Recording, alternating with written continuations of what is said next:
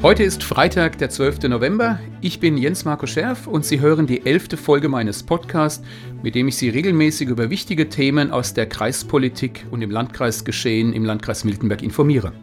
Heute bin ich im Gespräch mit Kurt Spielmann, den viele von uns, wie heißt es so schön, als Schauspieler aus Funk und Fernsehen kennen oder eben von einer unserer heimischen Bühnen. Wir beide kennen uns seit vielen, vielen Jahren, deswegen ein herzliches Grüß Gott, lieber Kurt. Das ist wirklich toll, dass ich mal hier sein darf. Podcast habe ich bis jetzt, bis jetzt noch nie gemacht. Es wird spannend. Bin mal gespannt, was da auf mich zukommt. Ja, ich möchte einfach mit meinem Podcast äh, Menschen im Landkreis Miltenberg wichtige Themen oder auch interessante Persönlichkeiten näher bringen. Mhm. Und manchmal da drehen dann meine Gesprächspartner auch den Spieß rum und stellen mir Fragen. Oha. Aber Gott, jetzt bin erstmal ich dran. Was ich dich tatsächlich, glaube ich, noch nie gefragt habe, aber mich wirklich gerade bei deinem Beruf interessiert, Kurt, wie bist du eigentlich überhaupt zum Schauspielberuf gekommen? Oh, das, das begann bei mir schon im Kindergarten in Großwaldstadt. Ja, da habe ich dann mal einen Tannenbaum gespielt und weil die großen Rollen, die wurden immer von den Kindern der Großkopferten, also Schuhmachermeister und so weiter gespielt. Dann in der zweiten Klasse erinnere ich mich, ich konnte gerade so ein bisschen schreiben, habe ich mein erstes Theaterstück geschrieben und richtig los ging's als Student. Als Student habe ich während äh, der Semesterferien immer bei Philipp Holzmann, gibt's ja nicht mehr, in der Betriebskrankenkasse gearbeitet und bin abends immer ins Theater für 5 Mark Studentenpreis und da habe ich Leute kennengelernt. Das war der helle Wahnsinn für unser Eins. Unter anderem den Albert Hörmann, 1980 gestorben mit 81. Das war ein Busenfreund von Öden von Horvath, Karl Zuckmeier. Er hat fast jede Uraufführung des Brechtschen Theaters mitgemacht, mit Bert Brecht als äh, Regisseur. Und wenn der erzählt hat, dann warst du so infiziert ja, von diesem Virus, oh Gott, was ein Wort, äh, des Theaters. Da ging es gar nicht mehr anders. Habe dann mein äh, BWL-Studium äh, vollendet, beendet, Diplom und so weiter, dann noch ein bisschen Soziologie, Germanistik und schließlich und endlich bin ich ins kalte Wasser gesprungen, habe angefangen Theater zu spielen, habe mich ausbilden lassen von Milan Jonasch, also ein begabter Hund und ja, seitdem mache ich nichts anderes, betrete das Theater nur noch durch den äh, Personaleingang. Ja, ich komme noch immer durch den Zuschauereingang. Ich habe mich jetzt auch riesig gefreut, jetzt äh, im, im November endlich mal wieder ins Theater gehen zu können. Aber lass uns noch mal einen Schritt zurückgehen.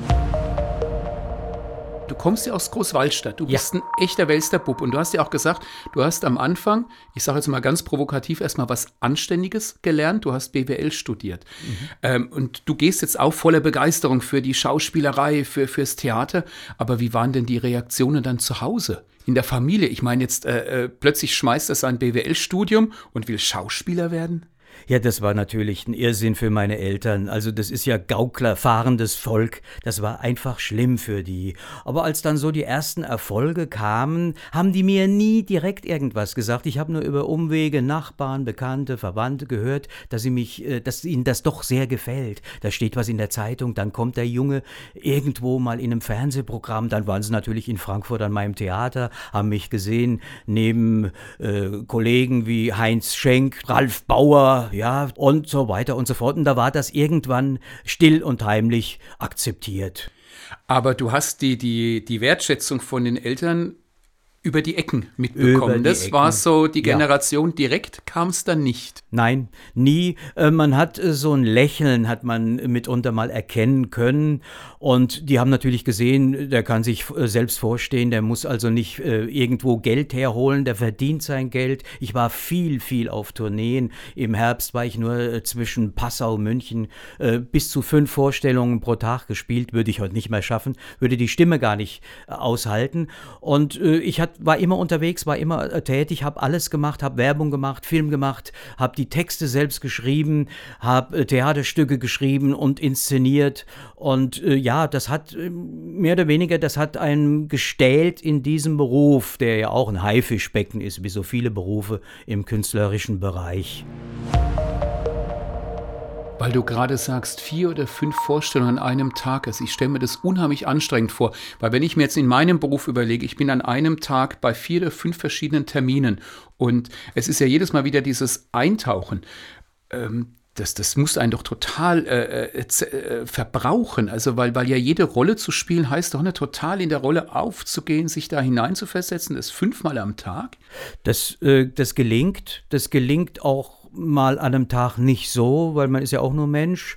Also ich habe mal erlebt in einer Vorstellung vormittags irgendwo an der Schule Schwarzach, Landkreis Straubing.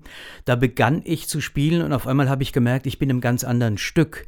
Da ich das aber allein nur wusste, war das kein Problem. Ich habe da noch einen Satz eingefügt und war dann im richtigen, aber es war schon ein Schock und da war ich hellwach danach, ja. Aber das war natürlich Zeiten, privat konnte ich da keinen Ton sagen, ja. Ich habe während der fünf Vorstellungen habe ich gespielt, habe äh, Ipalat äh, gelutscht, habe gegurgelt. Auch Eigenurin, das war damals en vogue, das hat jeder Schauspieler gemacht, weil er dachte, es hilft. Ich dachte auch immer, es hilft. Und äh, ja, äh, es hat wohl geholfen, weil ich habe nie eine Vorstellung absagen äh, müssen damals, weil ich nicht mehr sprechen konnte, weil die Sprache weg war. Also den Tipp habe ich im Wahlkampf zum Glück noch nicht bekommen, wenn ich mit der Stimme Probleme hatte. Das habe ich noch nicht probiert, auch ja. nicht vor.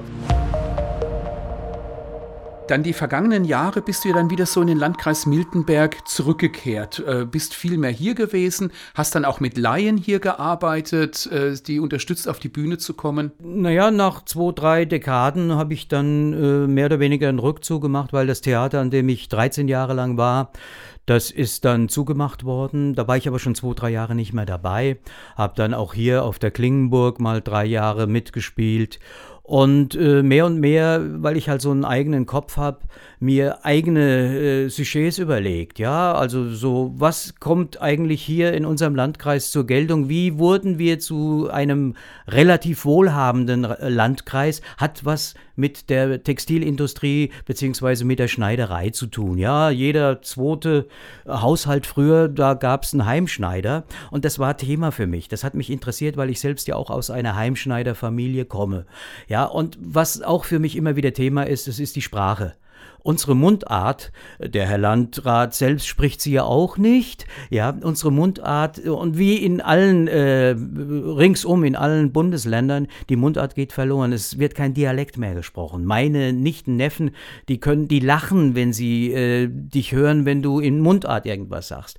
Und Mundart sage ich immer, das ist Kultur. Ich äh, habe das Gefühl, dass in unserem, äh, in unseren Gefilden die Menschen so einen kleinen Minderwertigkeitskomplex haben, was ihre eigene Sprache betrifft. Ganz im Gegensatz zu Oberbayern. Bayern, die reden auch in der Schule, der Arzt, der Politiker, die reden in ihrer äh, Mundart, ja. Und bei uns, ich füge dann immer an, wir haben den Zungenschlag von Herrn Goethe.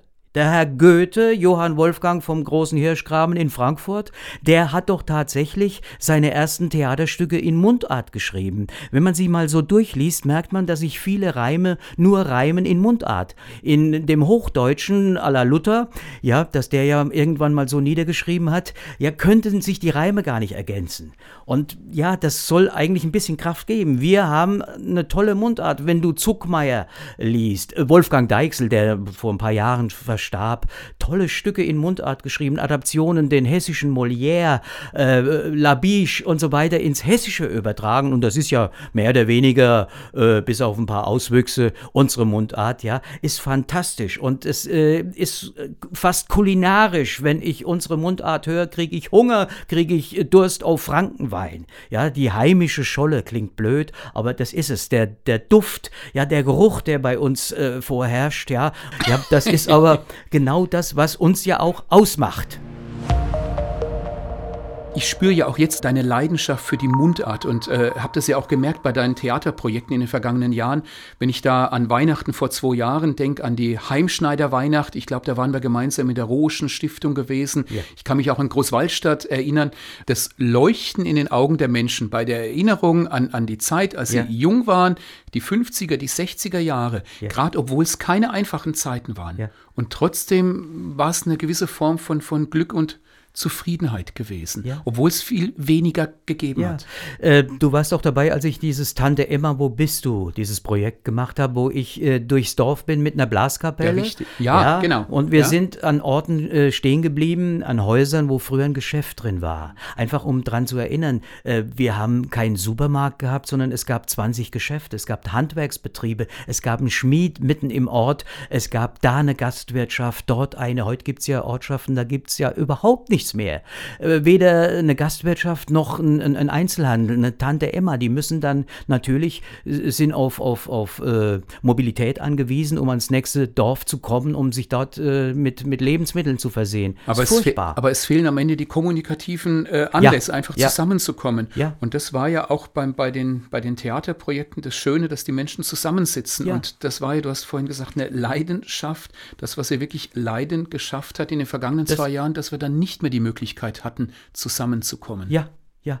Äh, Gerade noch dazu, äh, man kann ein Theaterstück nur jetzt in diesem Moment live erleben. Das kann man nicht irgendwo konservieren. Klar, man kann es äh, auf Smartphone aufnehmen und so weiter, aber dieses Gefühl, dass jetzt 200, 400, 600 Leute da sitzen und gemeinsam jetzt das erleben, was da oben auf der Bühne passiert, das ist fantastisch. Und das wurde jetzt natürlich alles durch diese Pandemie, durch Corona, Covid-19 und so weiter, wurde das äh, zum Scheitern verurteilt. Richtig. Ja.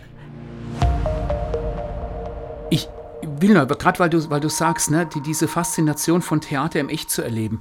Wollte gerade sagen, ich war ja früher, früher Lehrer gewesen, Hauptschule, ne, und viele sagen ja, Kinder, Jugendliche haben keinen Bezug mehr. Ich habe selber die Erfahrung gemacht, mit acht, neunklässlern, mitten in der Pubertät, ja, wenn die Theater erleben, dieses Eins ja. zu Eins, dieses Echte ja. jetzt im Moment, die lassen sich davon faszinieren. Ja. Also ich möchte eigentlich, äh, wenn, wenn, wenn uns Eltern zuhören, Mut machen, Tun Sie das, gehen Sie mit Ihren Kindern ins Theater, auch wenn Sie das Gefühl haben, das funktioniert nicht. Es wird am Ende funktionieren. Ich bin heute noch meiner Mutter dankbar, dass als ich 10, 11, 12, 13 Jahre war, sie hat mich nicht gefragt, ob ich mit ins Theater gehen will. Sie hat mich einfach mitgenommen. Und es war traumhaft, wunderschön und die Faszination Theater. Natürlich. Ich habe sie gespürt und ich mag sie heute noch. Schülermiete, das hat mich an, angezogen, angesogen, kann man sagen. Ja, ganz klar. Das, äh, und was du sagst, das stimmt. Also Kinder, die darum äh, jubilieren und so weiter und, in, und ihren Blödsinn machen, erzählst du denen etwas?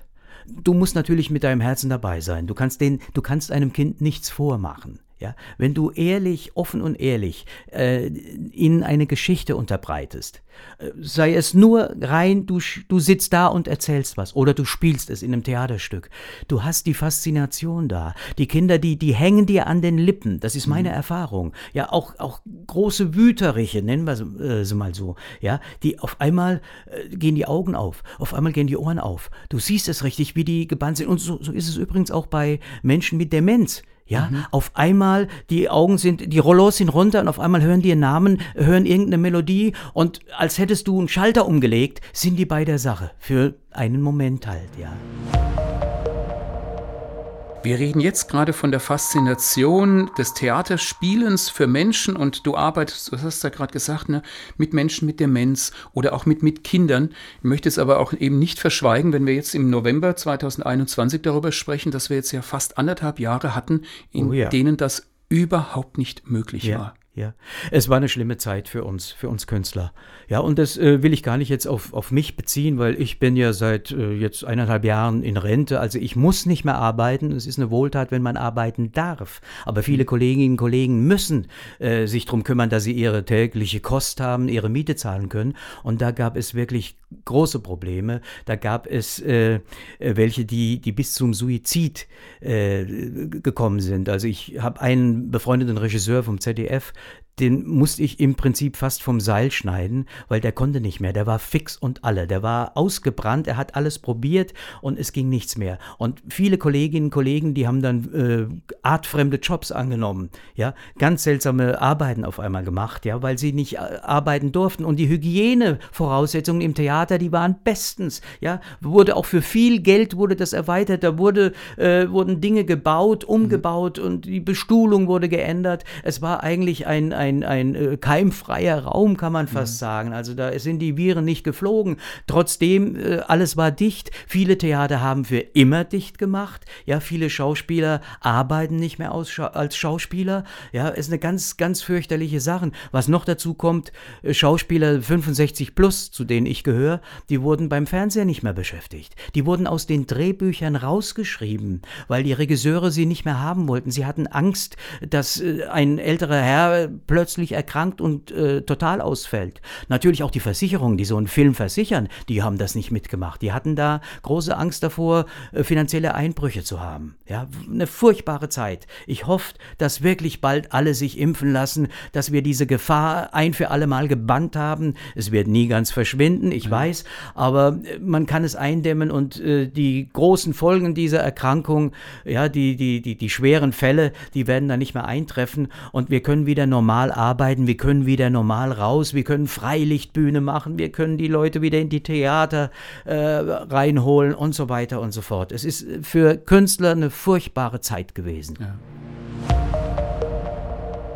ich will natürlich nicht nur uns nennen, uns Künstler, die wir so eine arge Zeit hinter uns haben. Es gibt ja auch die vielen Menschen, die in den Pflegeberufen arbeiten, denen das Wasser bis zum Hals steht.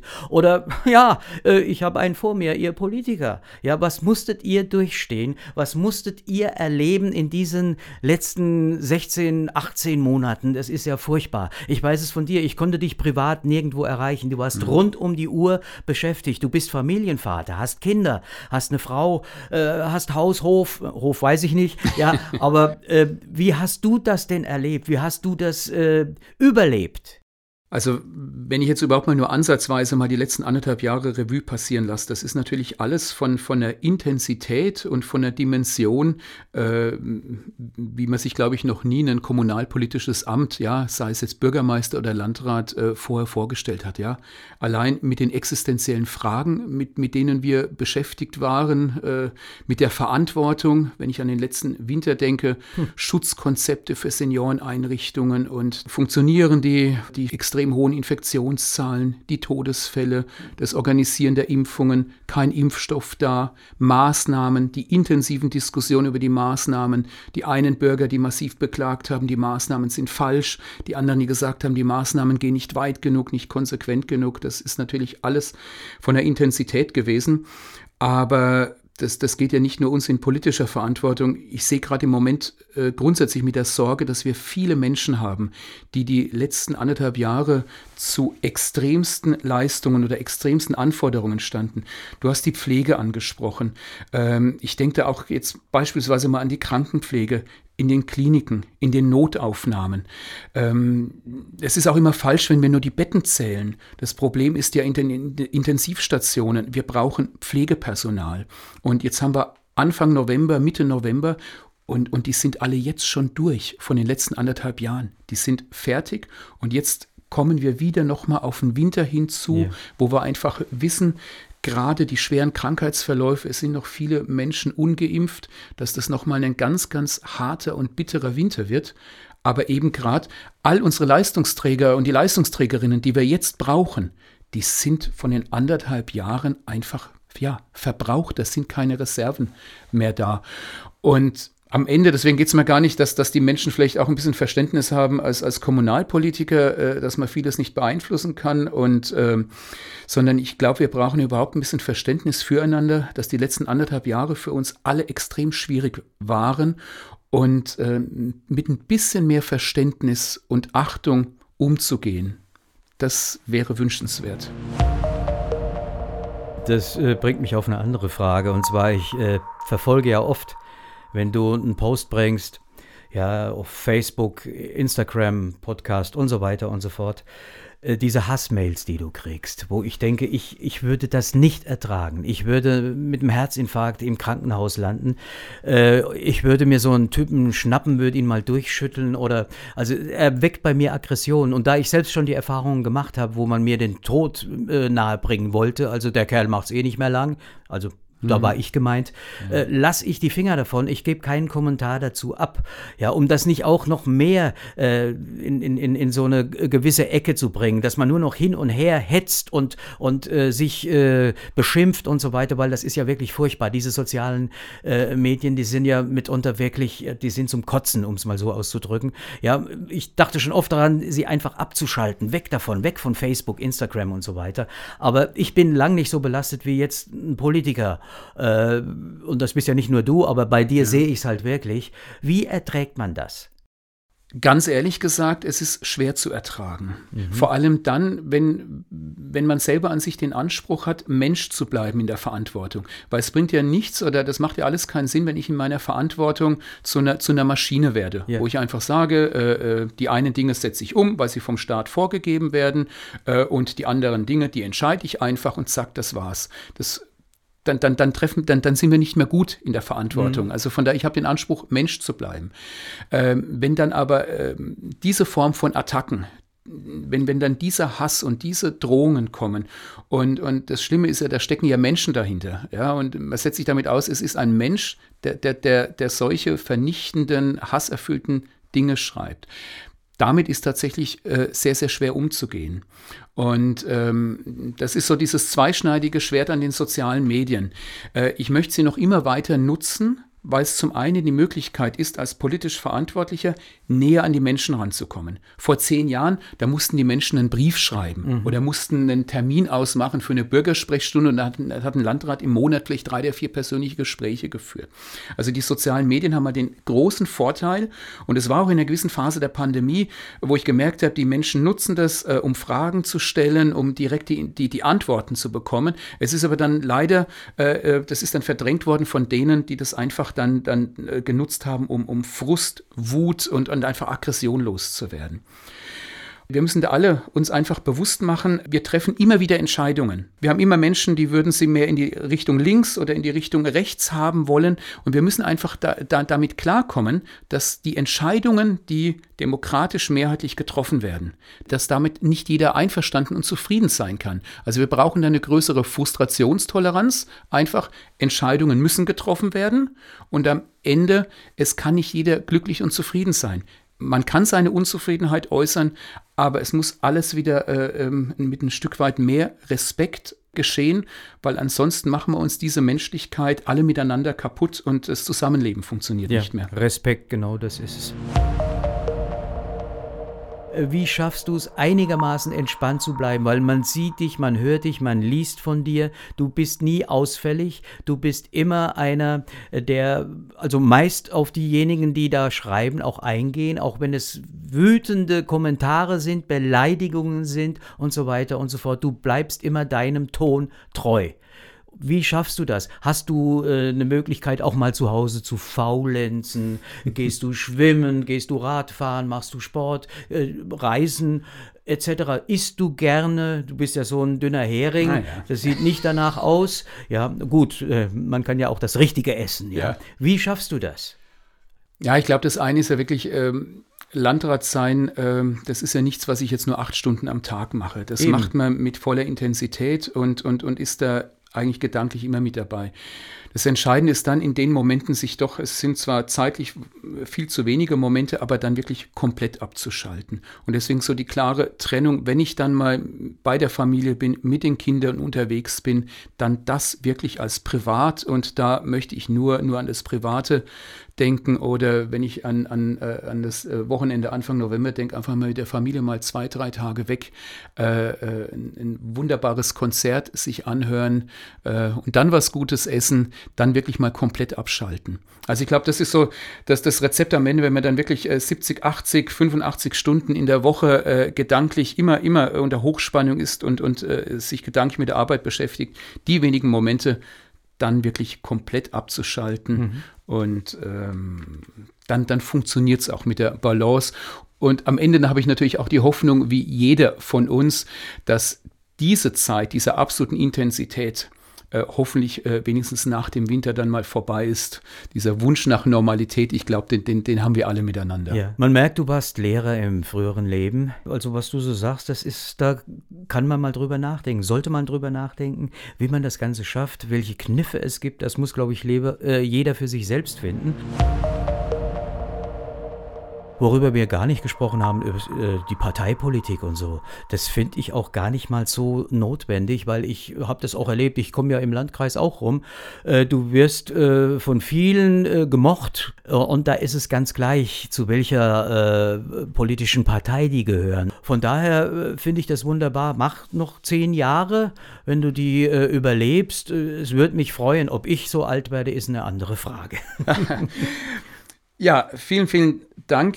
Ich sehe das genauso. Die, die Menschen, die haben kein Interesse äh, an, an Parteipolitik. Die Menschen wollen eigentlich äh, Menschen in Verantwortung haben, die, die für ihre Überzeugungen stehen, die ein gewisses Werteverständnis haben und, und dann einfach zeigen, wie sie Verantwortung wahrnehmen. Und wenn es mir gelingt, über Weihnachten ein paar ruhige Tage mich zu erholen, dann, dann können wir auch über das, das Ziel noch zehn Jahre, können wir mal drüber reden. Wenn die Menschen im Landkreis Miltenberg das wollen, dann wird es mir Freude machen. Ich glaube, das, was auf alle Fälle helfen wird, ist ab und zu vielleicht mal, mal ins Theater zu gehen oder sich was, äh, was kulturell was Schönes anzuschauen. Hört, hört. Ja. ja, und auch wenn es jetzt äh, im, im Winter wieder ein bisschen schwieriger wird, äh, möchte ich eigentlich die, die Menschen draußen ermuntern.